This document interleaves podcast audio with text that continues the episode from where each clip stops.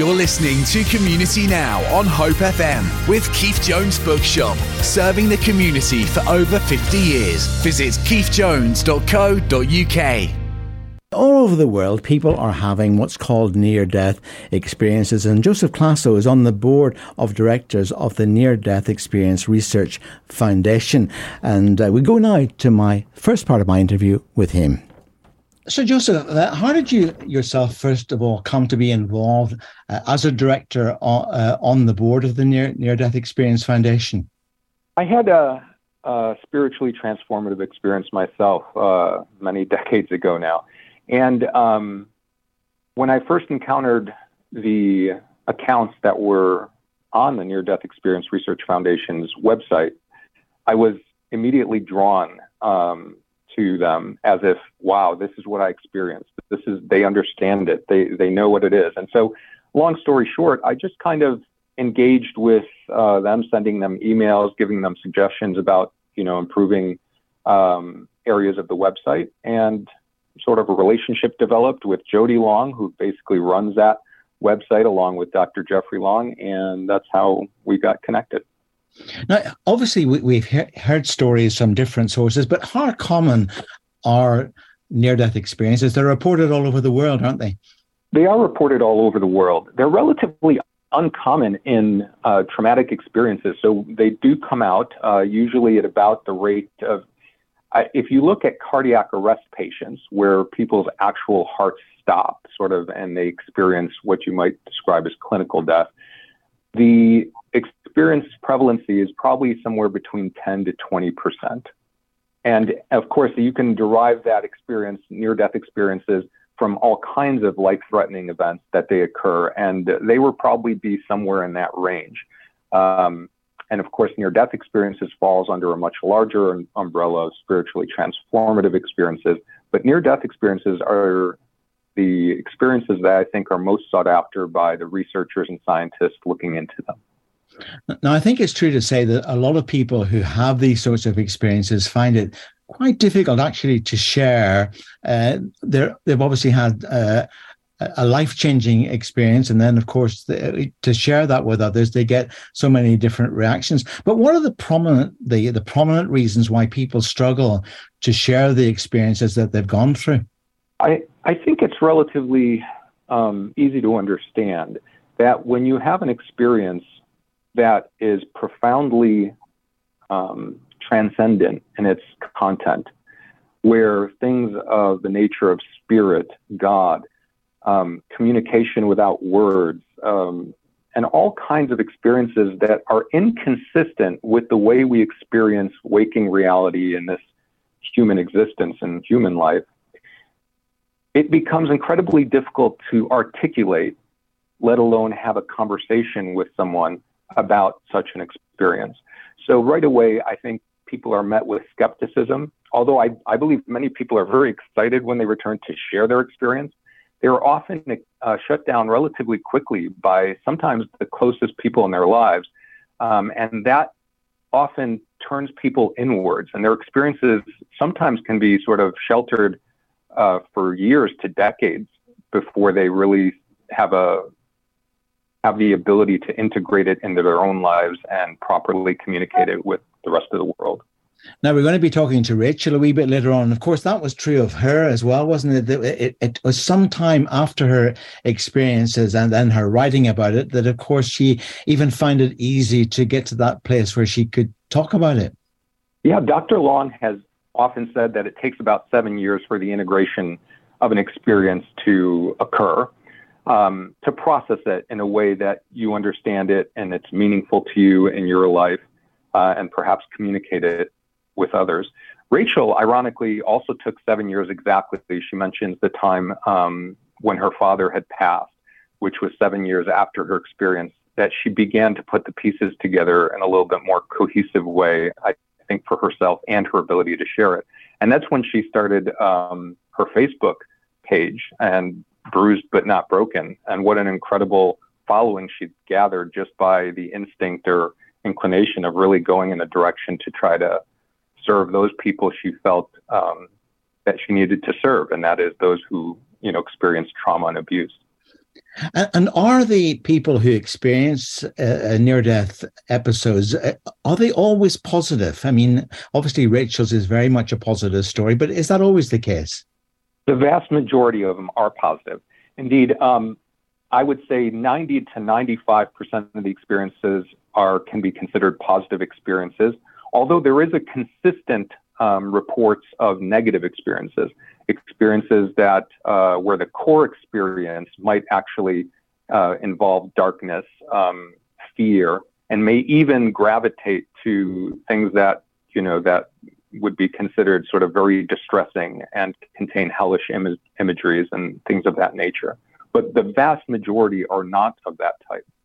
Now, obviously, people generally are frightened of death. You know, many people find it very difficult even to talk about death. Would it be true to say that people who have had near-death experiences, the majority of them actually end up with literally no fear of death?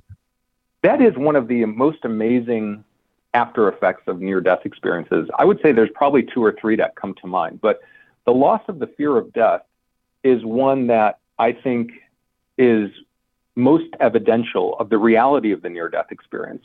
The loss of the fear of death that is described by near-death experiencers is not one of sort of courage and bravado to die for, you know, king and country and things of that nature. Rather, the loss of the fear of death is a natural outworking of the fact that they believe that they've experienced that the afterlife, that they've been on the other side, and therefore death has, you know, no sting, as I think many Christians might say.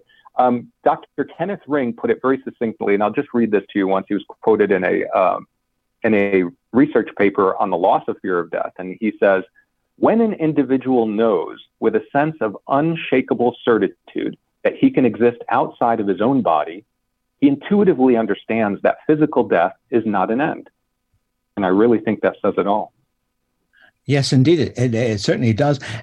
People who have experiences then, are they always by their very nature spiritual, even though they may not necessarily just be Christian spiritual experience? Is it a broad experience? But do people tend to see God, angels, things that we would relate to spiritual experience? Well, the definition of a near-death experience has always been one that has been a struggle, because intrinsic to the experience is the transcendent side of it. Dr. Long at the Near-Death Experience Research Foundation has defined it as a lucid experience associated with perceived consciousness apart from the body during a time of actual or threatened imminent death. So think about that. Perceived consciousness apart from the body. Well, you can't discuss the notion of being conscious apart from your body without discussions of or conjuring up the nature of the soul and spirit. And so it's very much tied in with the actual experience itself. Or have the sort of religious institutions, the church and so on, how have they generally reacted to these sorts of stories? Are they welcomed? I've been very much involved in many different churches and church denominations. In fact, you can say that part of my role that I've kind of self-defined for myself at the Near-Death Experience Research Foundation. I should mention that our core mission is to disseminate and increase global awareness into these experiences. I believe there's an incredible bridge to helping discuss this experience within a Christian context. For me, the experience validated something that I didn't believe in at the time of my experience. And I was a hard-nosed atheist. So I was extremely excited about the experience, and I immediately went to scripture myself to try to say, is this stuff true? Can this stuff be true that, you know, we're reading about and learning about? And long story short, I did find incredible consistencies within the Christian faith. However, at an organized religious level, I think there are still many obstacles to kind of enabling church leaders to be able to comfortably speak about this within the theological framework that I think most Christians have to deal with. So the answer is no, unfortunately. I think there's great interest. I have seen great interest. Actually, I've had firsthand experience with leaders in major denominations who have shown incredible interest in our work. But then as they tried to bring it up the ladder and sort of in that larger context within the denominations, they either didn't feel comfortable or they were shut down in the process. And so that's a sad truth, but something I believe we can overcome. Do you think that one of the reasons for that, Joseph, might be that obviously there's mainstream Christian doctrine, and of course there is deception. We know that. Do you think that maybe there's a fear that there could be a measure of deception in some of the cases that are reported? Goodness, Blair, you have hit a very important point here. So many experiencers, I cannot tell you how many have reached out to us that repeatedly tell us that one of the first things they did when they had their experience was reach out to their church, because of course the church, from their perception, and really on a global scale, is the place where most people go to experience, find, learn about spirituality. So when you have a real experience and you approach a church, and the church may listen and understand and try to hear your experience, but really has no place, has no way to engage you, because support and education within the church is not there. And sadly, they are shut down. And this is one area why I think we do need to have this discussion with Christians and with church leaders in particular, to try to help build those bridges. It's such a beautiful experience. And the idea that I've seen this, and I can name a couple of experiencers that come to mind who have been told that their experience was perhaps demonic or in a demonic expression. And I think that is a profound betrayal of the understanding of Christian doctrine. I think Jesus in his life and manifestation of his miracles, the enemy, more or less, in my opinion, if you look at it from a Christian context, will attack good, loving things and try to ascribe to those good, loving things the motives of demonic forces and things of that nature, when in reality, the vast majority of these experiences are conveying a level of love that is not experienced in this world. And that love is not only the centerpiece, light and love is not only the centerpiece of the experience, but it's persistently seen in their lives and the way it emerges and the way it impacts them. They become less materialistic, more compassionate, and less competitive. And all these after effects really go to the very heart of the fruit of the Spirit more than anything that would come from darkness. Sadly, though, I think that, Satan can disguise himself as a being of light is a phrase that all too often comes out. Now, obviously, you've had your own experience there. You were a hardened atheist. And of course, it was transformational for you because it was a route into you yourself coming to faith. The sorts of struggles that we've discussed, Joseph, did they come your way as well? Did you have a rough time? In one sense, you had a great time because you suddenly realized, wow, there is a God out there. But was it all positive? Every bit of it was incredibly positive. The immediate after effect, prior to the experience, I was a pretty angry individual. I was very drawn. I was an analytical person by nature and drawn to sort of scientific studies, research papers, abstracts. I'll read an abstract and a research paper any day over a good novel, sadly, but that's my nature. And that analytical side and the absence of the clear observations of spirituality and spiritual things made it easy for me to be an atheist. Sadly, I was very good at it. And I was good at putting down those conversations of people who had faith. And I feel extremely repentant of that, side of me, because after the experience, I was full of joy. In fact, the first thing after my experience, which wasn't a near-death experience, again, I want to be clear, it can be called a fear-death experience or a spiritually transformative experience. But my experience, I lost the fear of death. I knew God spoke to me. I had a sense of joy. The way I put it is I had a smile. The feeling was as of a smile on the inside, ear to ear, that I could not turn off. It lasted for a matter of a couple of weeks, maybe even a few weeks after that. And in some ways, that feeling has never left me. And it motivates me to this day to do the things that I'm doing right here and sitting down to interview and tell and share these experiences with others. So, Joseph, are the experiences generally on the increase, would you say? No, I would say, speaking scientifically from a statistical perspective, they're still in the same sort of frequency that you encounter them. I believe the awareness is increasing because of the work of so many researchers, including our own. I think the awareness is getting out there. I've seen them in news reports, and they're incredibly empowering. They are incredibly inspiring. And so in that sense, they do speak to the larger audience and population of the world, especially in these times where we see war and hardship and suffering. I just think that they're probably more, present in terms of awareness in the world.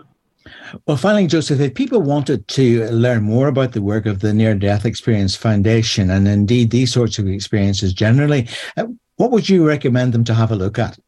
Well, the website that Dr. Long is a part of, that Dr. Long founded, is called the Near-Death Experience Research Foundation.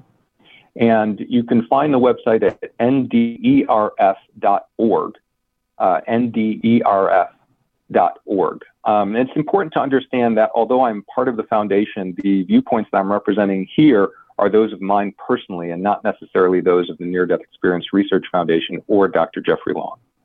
Well, Joseph, thank you so much for joining with us, and you certainly cleared the path really for us to have further discussion with Rachel, so thank you for joining us.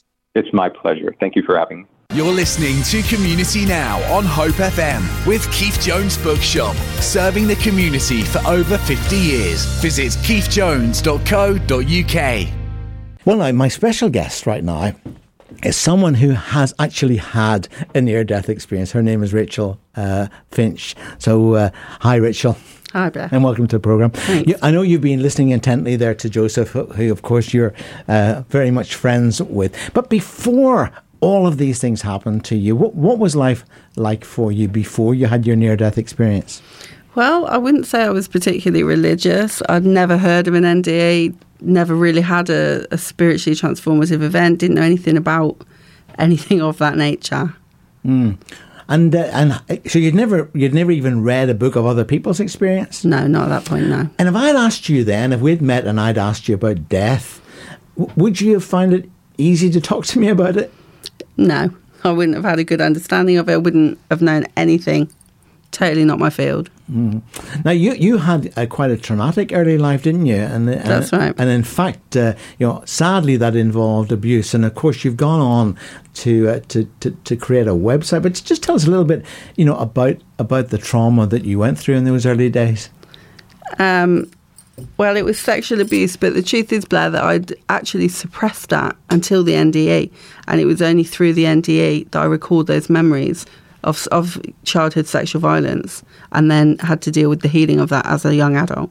And of course, the thing is, you've gone on to create a website, and you've got phenomenal people sort of clicking into that website. Or is it something like 800,000, Rachel? That's right. I mean, did that surprise you? Massively, yeah. When I started that process, I was just doing it for my own healing, really. I thought this would be a therapeutic way of expressing myself and managing those memories and the feelings that came with that. And it just blew up and grew, and just, I couldn't believe it. Like, it was a shock to my system to know just how many people are impacted by childhood violence and sexual violence. And I suppose that what you did was you sort of took the lid off the can, didn't you? Giving people really somewhere where they could talk about these things that, which probably like yourself, had been suppressed in them for a long time. Yes. And it's just so hard to talk about. Even when you recall those memories, you feel so isolated and alone in that experience. So to have this community where we all knew that we could share openly and honestly, we understood one another, and there was no judgment there whatsoever. And that was a really special place for people to confide. Now, what's the name of the website you did? It's Bruised But Not Broken. Bruised But Not Broken. Is that .com? Well, it's on Facebook. It's a Facebook page. It's a Facebook page. Yeah. So if you go on your Facebook and put Bruised But Not Broken, then you'll be able to become your friend, Rachel. That's right, yes. But I bet you 800,000 must keep you somewhat busy. It is, yeah. It's it's pretty much a large part of my life that I dedicate to it. It's really important to me. Now, obviously, like all young mums, you had a family, at least you had your first child coming, and no doubt looking forward to that experience. Very excited, yes. So you end up in hospital, and then tell us what happened. Well, I went into labour with my first daughter early, actually. I was 20 years old and she wasn't ready to come. So it was a premature and a traumatic labour, to say the least. I had an episiotomy and lost a huge amount of blood. And it was about 2 days after she was born that they decided that we were going to start a blood transfusion. And I remember even then just feeling really overwhelmed by that fact. Like I didn't know what to expect. I thought, actually, I don't want to do this. And I just had this really negative feeling about it. I was like, I don't want to do that. And obviously it was in, you need the blood transfusion. You've got no blood, is what they were kind of saying. But I mean, I suppose being, a natural and thing, who likes operations? Yeah, that's true. I'm not the best in that situation anyway. But the blood transfusion went ahead. And it was about 2 hours into that, I felt that I needed to use the bathroom, and I got up and I had to haul this bag of blood along with me. And I just remember feeling really heavy and weak and floaty, and it was just, I didn't feel right whatsoever. And it was when I got back to the ward that I knew something was wrong, and...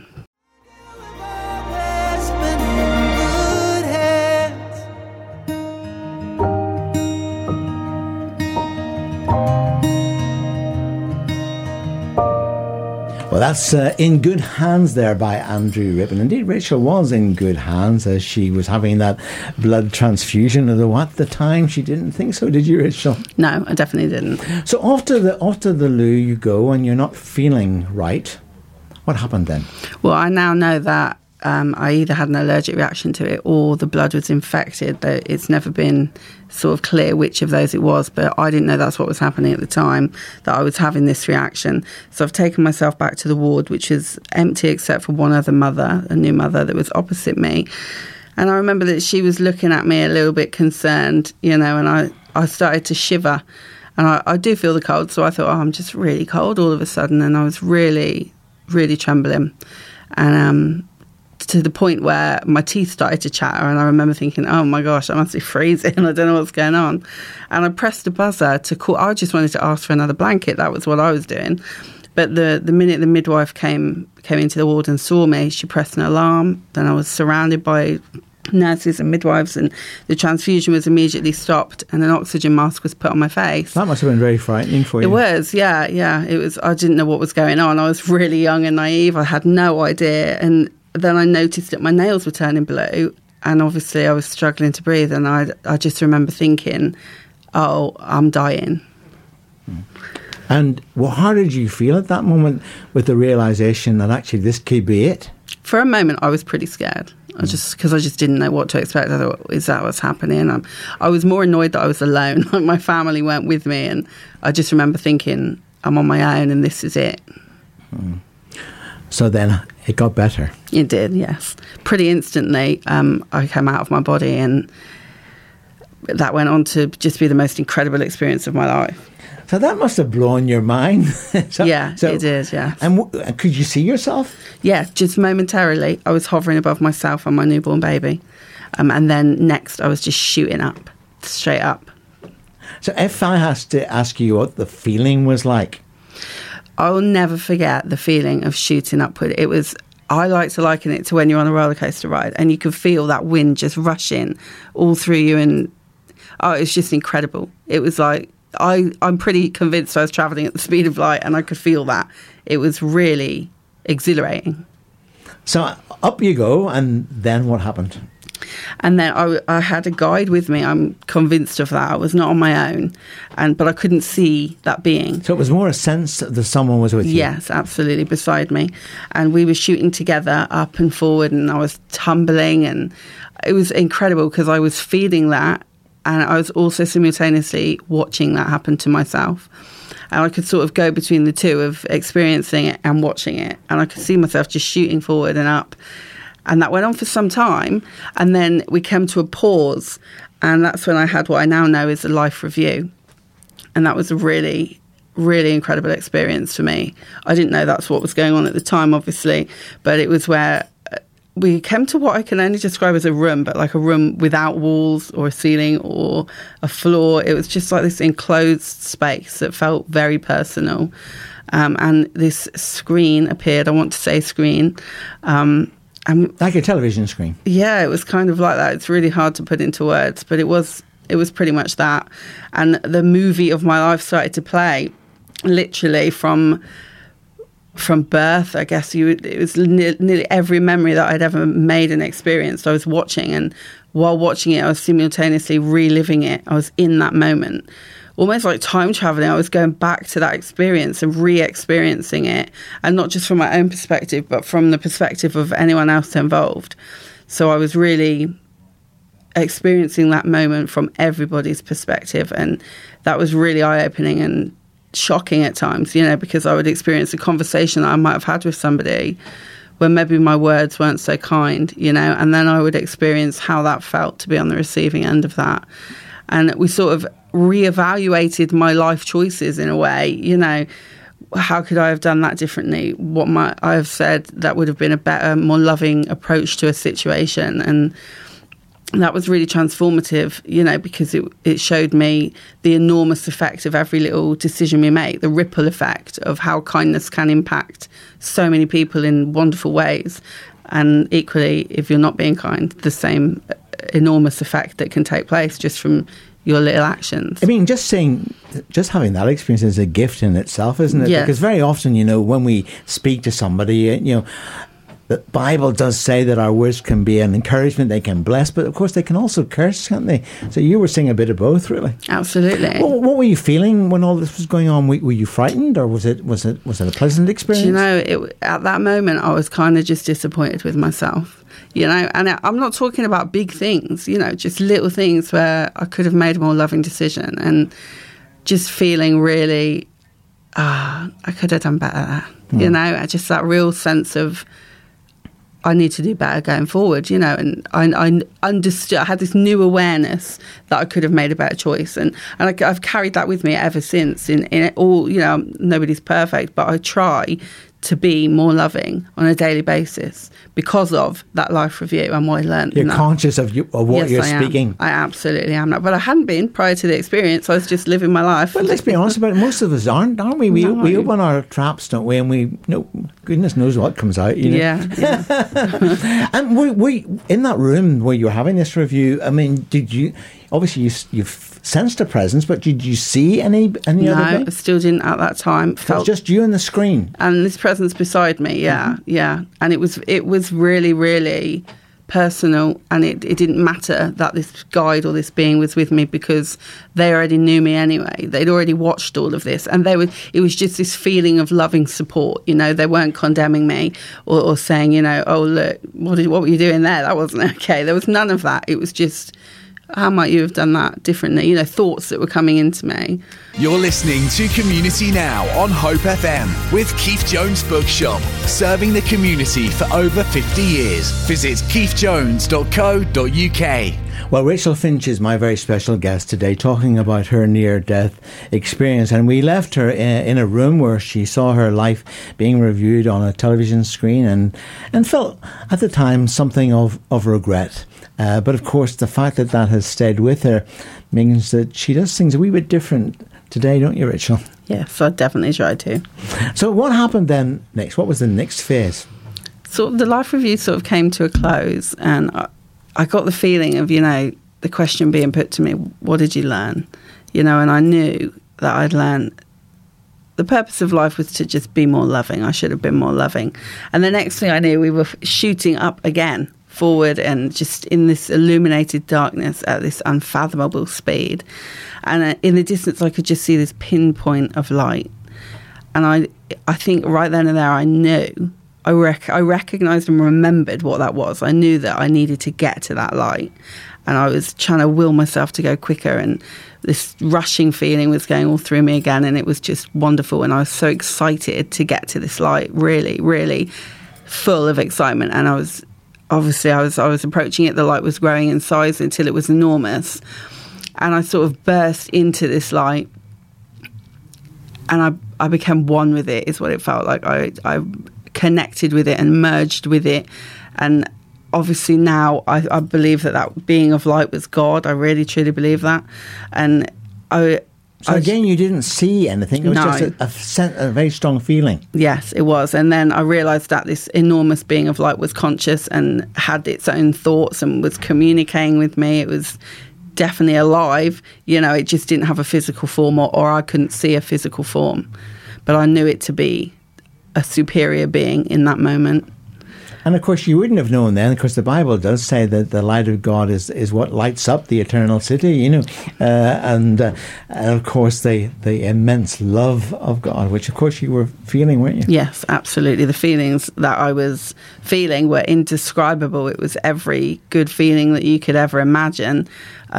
Initially, I was just basking in this incredible feeling. There was no communication in the beginning. It was just an absence of everything negative. So although it was wonderful, it was joy, it was contentment, it was peace, it really was all of those different incredible feelings. It was also a complete absence of fear and anxiety and worry and pain. It was like I just forgot that those things ever existed. And of course you had known a lot of that, hadn't you? yeah. So it was really just so overwhelming. It was just incredible, you know, to feel such a sense of peace and joy and just total acceptance. I remember feeling just total unconditional love, that everything about me, every decision I'd ever made, every mistake I'd ever made, it was all God knew and God understood and God loved me exactly as I was anyway.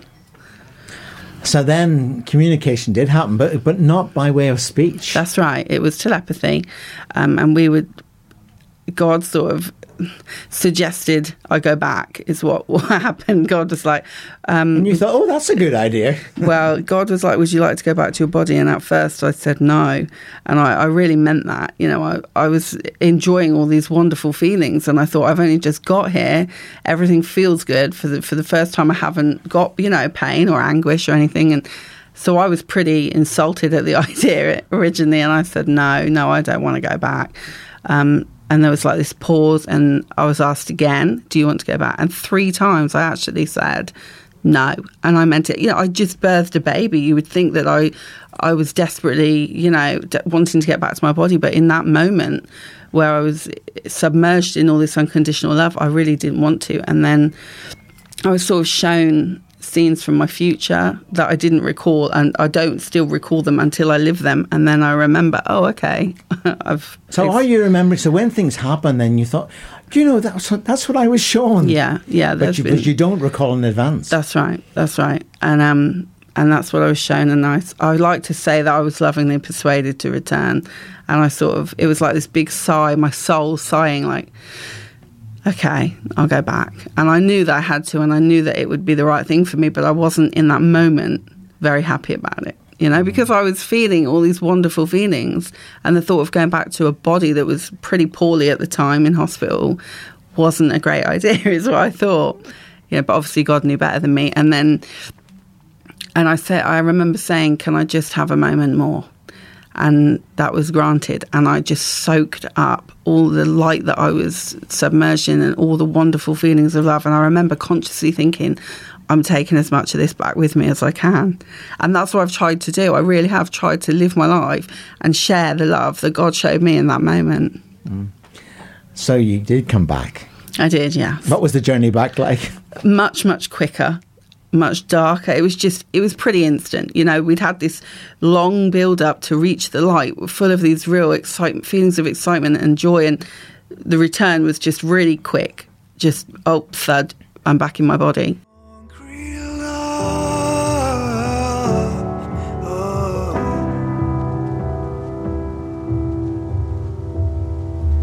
That's Vineyard Music there, and Concrete Love. And you heard Rachel saying there that she had such a wonderful transcendental experience on the other side that she didn't really want to come back, but back you came. And obviously you can't remember what, you know, the things that God showed you. And why do you think he didn't allow you to remember? I think it would change the course of my life, the decisions I made. I wouldn't be having the full human experience. that I'm having without that knowledge. And then, I mean, when you're in a situation, it's almost like a deja vu, really. Do you think, oh yeah, that? Sometimes I do get that, yeah, and I have this what I call a knowing, and I think, I knew that. And sometimes, even prior to an event, I'll think, oh, this is going to happen, and I'll just have this little inkling, and it proves to be right. So it's kind of a remembering, maybe. So back you come. How long do you think you were gone for? Moments, only moments, I think. But to me, it felt like eternities. Yeah, it really did. Time was different there. So you come back, and well, what's it like? It was really hard. I wish I didn't have this perspective, but I do. I was really cross and hurt. I felt really rejected, actually, by God. I thought, why wasn't I allowed to stay in that wonderfulness, you know? And it took me such a long time to just adjust to being back in a body and to be being human again and being in the earthly plane. It took me years to really process the experience and feel grateful for a second chance. Now, I know that you did try to reach out to people and to try and share your experience, although even that took you quite a while, didn't it? It did, yes. I mean, initially I would say it took a couple of years before I was really prepared to share that, just with, like, my husband, my sister, my mum. Were they your first people you shared with? They were, yeah. And we have wonderful, loving relationships. We're really, really close. And still, it was sort of received with a kind of sceptical raise of the eyebrows. Yeah. Oh, yeah. Yeah, and I understood that. It's just the worst possible feeling when you're trying to share such a moving and personal experience. I kind of just wanted somebody to relate or to, I don't know, receive it with compassion, you know, because it was a traumatic, at the same time, incredible experience. I suppose it's always a bit like a double rejection, isn't it? So you felt rejected because you had to come back. Mm-hmm. Well, you had a choice to come back, but that's true. But you came back. But then, of course, the other rejection is with the people you're trying to share it with. Yes, that's right. So I kind of just, and don't get me wrong, you know, they were loving, they listened to me, and they tried to support me. I just knew that they didn't really understand and didn't really get it, you know. They thought I was a bit loopy, and I knew that. and then, of course, your path crossed with Joseph, who we heard from right at the beginning of the programme from the Near-Death Experience Foundation. And why did you reach out to him? And how did you hear about them? Well, I was Googling, you know, NDEs, trying to just find anybody that had been through something similar, because I thought, am I the only person this has ever happened to? You know, when you don't know anyone that's been through the same, it can feel really lonely and isolating. And I thought, I've got to find somebody that knows what I'm talking about. I need to kind of prove to myself I'm not crazy. You know, it really did happen. Someone else must know what I'm talking about. And came across NDEF, and, you know, and that just changed my life, because I was reading thousands of accounts of other people that had been through the same. And I thought, wow, this is, and it just changed my life, knowing, you know, that I wasn't alone in that experience. And can you recall the first conversation you had with Joseph? Little bits of it. I can't remember all of it. I know that he was incredibly compassionate and knowledgeable about NDEs, and I thought, wow, he knows what I'm talking about. So at last, somebody who doesn't think you're a fruitcake. Yeah. And I feel like I'd waited a really long time by the time I met Joseph. You know, you're talking over 10 years of just sitting in this isolating feeling of nobody knows what I'm talking about, you know, and I got all confused about it. But he was just so warm and welcoming and knowledgeable, and that's what I needed. I needed someone that had statistics and information and educated knowledge about the experience scientifically, if nothing else, you know. So I just gained from that encounter in so many ways. Now, obviously, you had no theological background at all. You wouldn't have called yourself a person of faith. That's right. At all.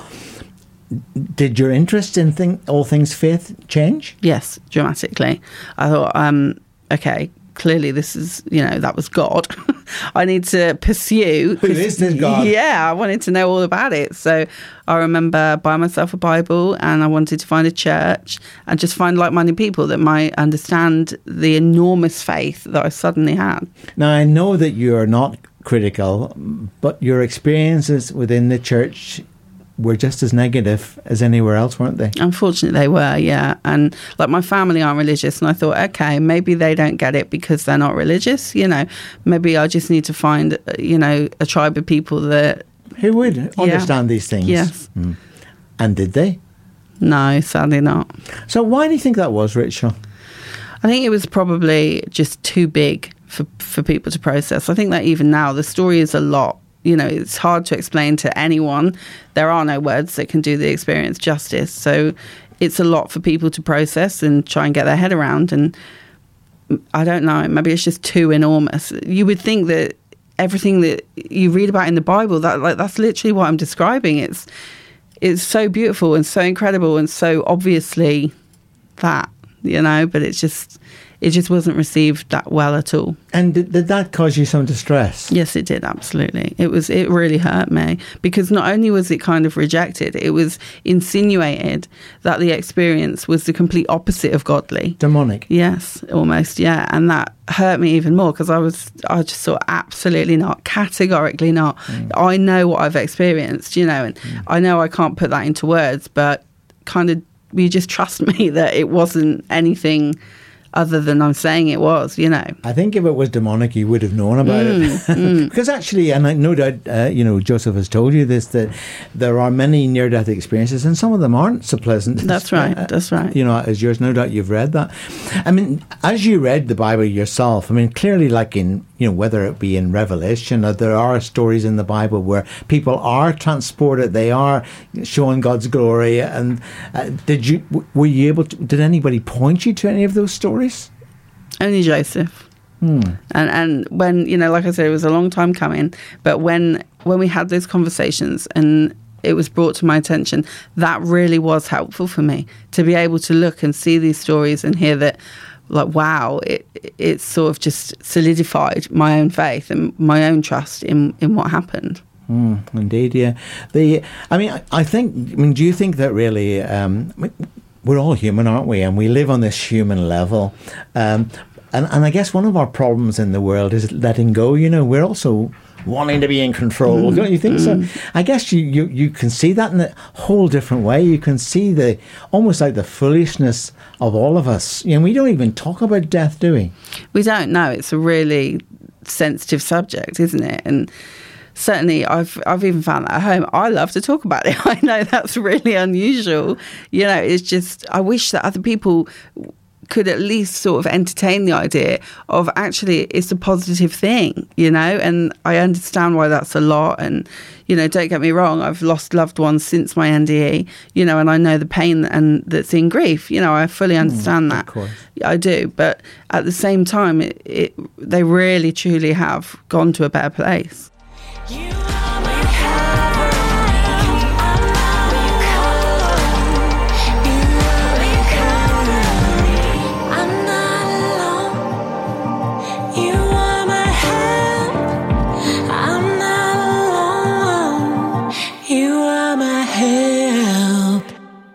Well, that's Rebecca St. James and Cover Me, and my very special guest, Rachel Price, today. We've been talking about her near-death experience and also the tremendous difficulties of other people. And you'll be able to talk and share. I mean, here Rachel is on the radio, and I just wonder what you're feeling as you've heard her tell her story. If she was sat in your living room or in your car and you're having a cup of tea and whatever, and she was just telling you this, what would you be thinking? And I guess, Rachel, the sad reality is that most of the reaction that you've had has not been encouraging for you. That's right, yeah, and I do understand that. You know, it's heavy, it's a lot, but I mean, it has been disheartening over the years. You know, if I wasn't as determined as I am, I might have stopped talking about it, you know. Well, only God could direct you to a radio station where you can talk to the world about it. That's right. No, but you had another experience. Well, of course, this experience we're just going to talk about now is a sad experience because you were pregnant with your fifth child, was it? That's right, yes. You had four children. Your fifth child, what will you tell us? Yeah, I had a son called Eden, and I was about 6 weeks pregnant, and I felt God tell me that I was carrying a boy and tell me that I would lose him. And I shared that with my husband, and he thought, you know, he was trying to reassure me. He said, "You're just anxious, everything's okay." And I was obviously really adamant. I said, "I know that I've received this communication from God, and that's what's happening. I'm carrying a son and we're going to lose him." And I didn't actually lose him till about 17 weeks. So that's 10 or 11 weeks that I was carrying him, knowing that he would die and he would go back to heaven with God. And that was pretty lonely at the time because everyone around me just thought, you know, you're worrying, everything's okay. And it was kind of just between me and God, you know. But I trusted God and I knew that that's what was going to happen even before any medical professionals had said there was anything to worry about. And for me, it was an incredibly emotional experience birthing him because I felt that I'd already communicated with him when he was in my womb, and I'd already communicated with God about the fact that he was going to take my son and he was going to look after my son for me. And it was, I want to say beautiful, even though it broke my heart, you know, it was a really moving and spiritual experience for me. After that experience, did you have a glimpse of your son? Did God give you that experience of showing that he was with him? I haven't seen it, but I know it in my heart. I really know it. It's a knowing in your know, isn't it? Yes. Which, of course, is really what you were experiencing, you know, when you were on the other side, wasn't it? You had this sense of communication, and it was communication to you, but nevertheless. So the pain of death, and, of course, your children... you know, have got autism. That's right. And that must also be a challenge for you. It is challenging, yes. I think that, you know, when I came back to my body all those years ago, 16 years ago, there were times where I thought, why have I been sent back? What is the point? I was in perfect peace and, like, what's my purpose? You know, I really questioned that a lot. And over the years, all the different things that have happened in my life, you know, birthing my children and seeing what they need from me, and the community online with Bruised But Not Broken, there are just so many ways that I can give now that I've got this second chance of life, and I'm grateful for that. So as you look back on it now, Rachel, what do you think your purpose is then? I think that we've all got the same purpose. I think if we can bring love to life, you know, and touch people's lives and impact people in positive ways and show each other the compassion and love that God or Jesus would want us to do, then that's what I'm determined to do anyway, just live as lovingly as I can. Now, obviously, if we were transported into some other countries in the world, that every country has a different perspective on faith and religion and so on. Sadly, here in our own country, we've become quite secular, haven't we, in a way? I guess you must feel that acutely, you know, because in a sense, knowing that there is a God and knowing that the experience that you had was real, but that actually looking around you and seeing the pain and all of the things that people go through, sometimes unnecessarily, it must cause you some distress. It does. It's really heartbreaking, you know, supporting everyone on with our online community. You know, people will say, why did this happen to me? What's the purpose of the pain I've gone through? And obviously I don't have answers like that. I can't answer for God. You know, I just know that I try from a personal perspective to be as resilient as I can and to continue pursuing joy and peace and sharing love. It sounds so cliche, but that is genuinely how I live my life. You know, God showed me love and compassion, and that's exactly what I want to do to my brothers and sisters here on earth. Now, obviously, your original sort of reading the Bible and so on and getting rejected, and that hasn't stopped you going to church, has it? No, I did continue to go. I told you, I'm really resilient. You know, I just thought, nope, I've got this is my story and this is what I'm going to do with it. And I kept going, you know, and I wanted my children to experience that as well, you know, and have faith in their hearts. And they take individual routes with it, and I support that in all different ways, you know, But yeah, it didn't stop me. I just wish inside that they're a bit more open to my experience. You're listening to Community Now on Hope FM with Keith Jones Bookshop, serving the community for over 50 years. Visit keithjones.co.uk. Well, Rachel Finch has been my very special guest all of this programme, talking about her near-death experience and how that has had a profound effect on you, Rachel, of course, in having the experience. And, of course, it's had an even more profound effect on you ever since. If I asked you, you know, looking back on those experiences and the way you live your life now, what are the things that have probably been the most positive influence on you? The life review really changed my life because it made me pause and think about the impact that I had on other people, you know, and I still try and think about that now. I have my moments, you know, I'm human, but I stop and think before I speak as often as I can, you know, and I think, how can I add to somebody's life in a positive way? Try and be patient with people and have compassion and empathy with people. And I've really carried that with me ever since the NDE, because I wasn't living like that prior to that life review. You know, I was just bopping along thinking about me. And after I had that experience of reflecting on my own words and choices, that really changed how I felt about my impact and the way I can touch everyone's lives.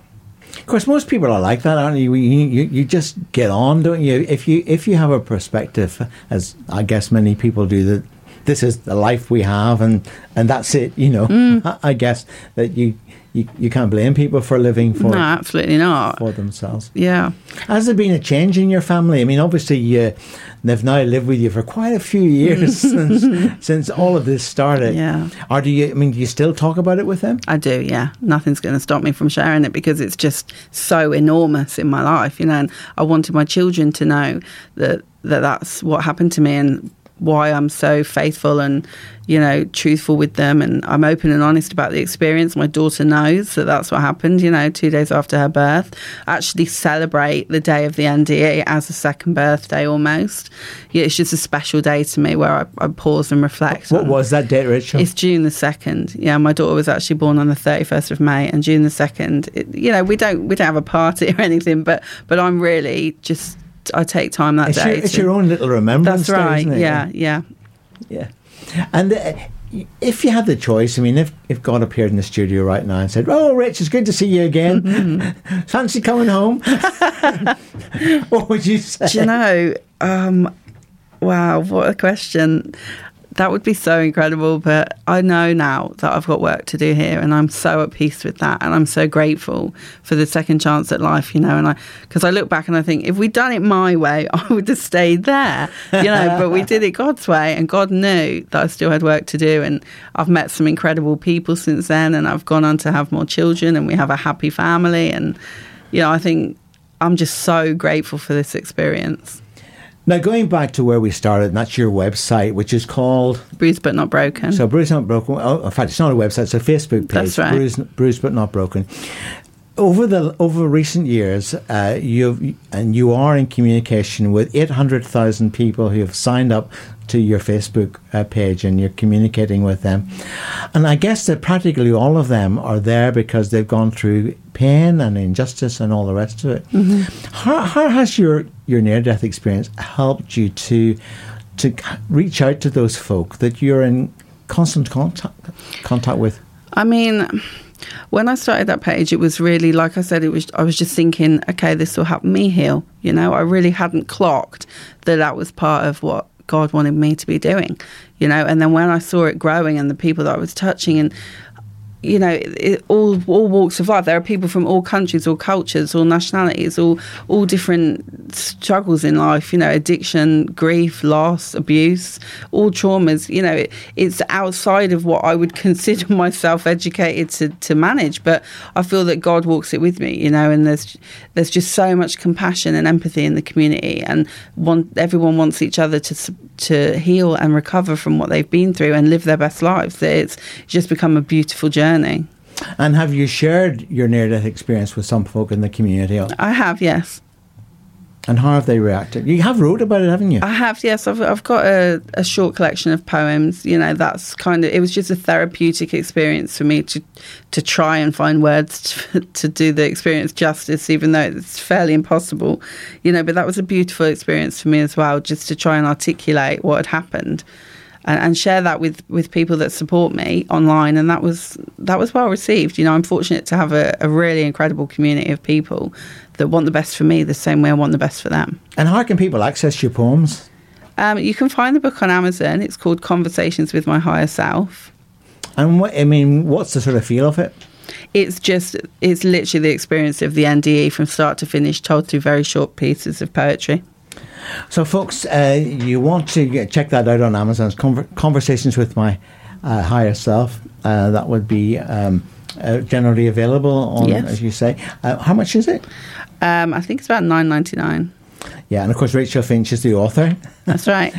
And don't forget, if you want to check out the Near-Death Experience website, just to let you know that's NDERF.org, NDERF, Near-Death Experience foundation.org, nendorf.org. And there's lots of stories on there, Rachel, isn't there? That's right, thousands, yes.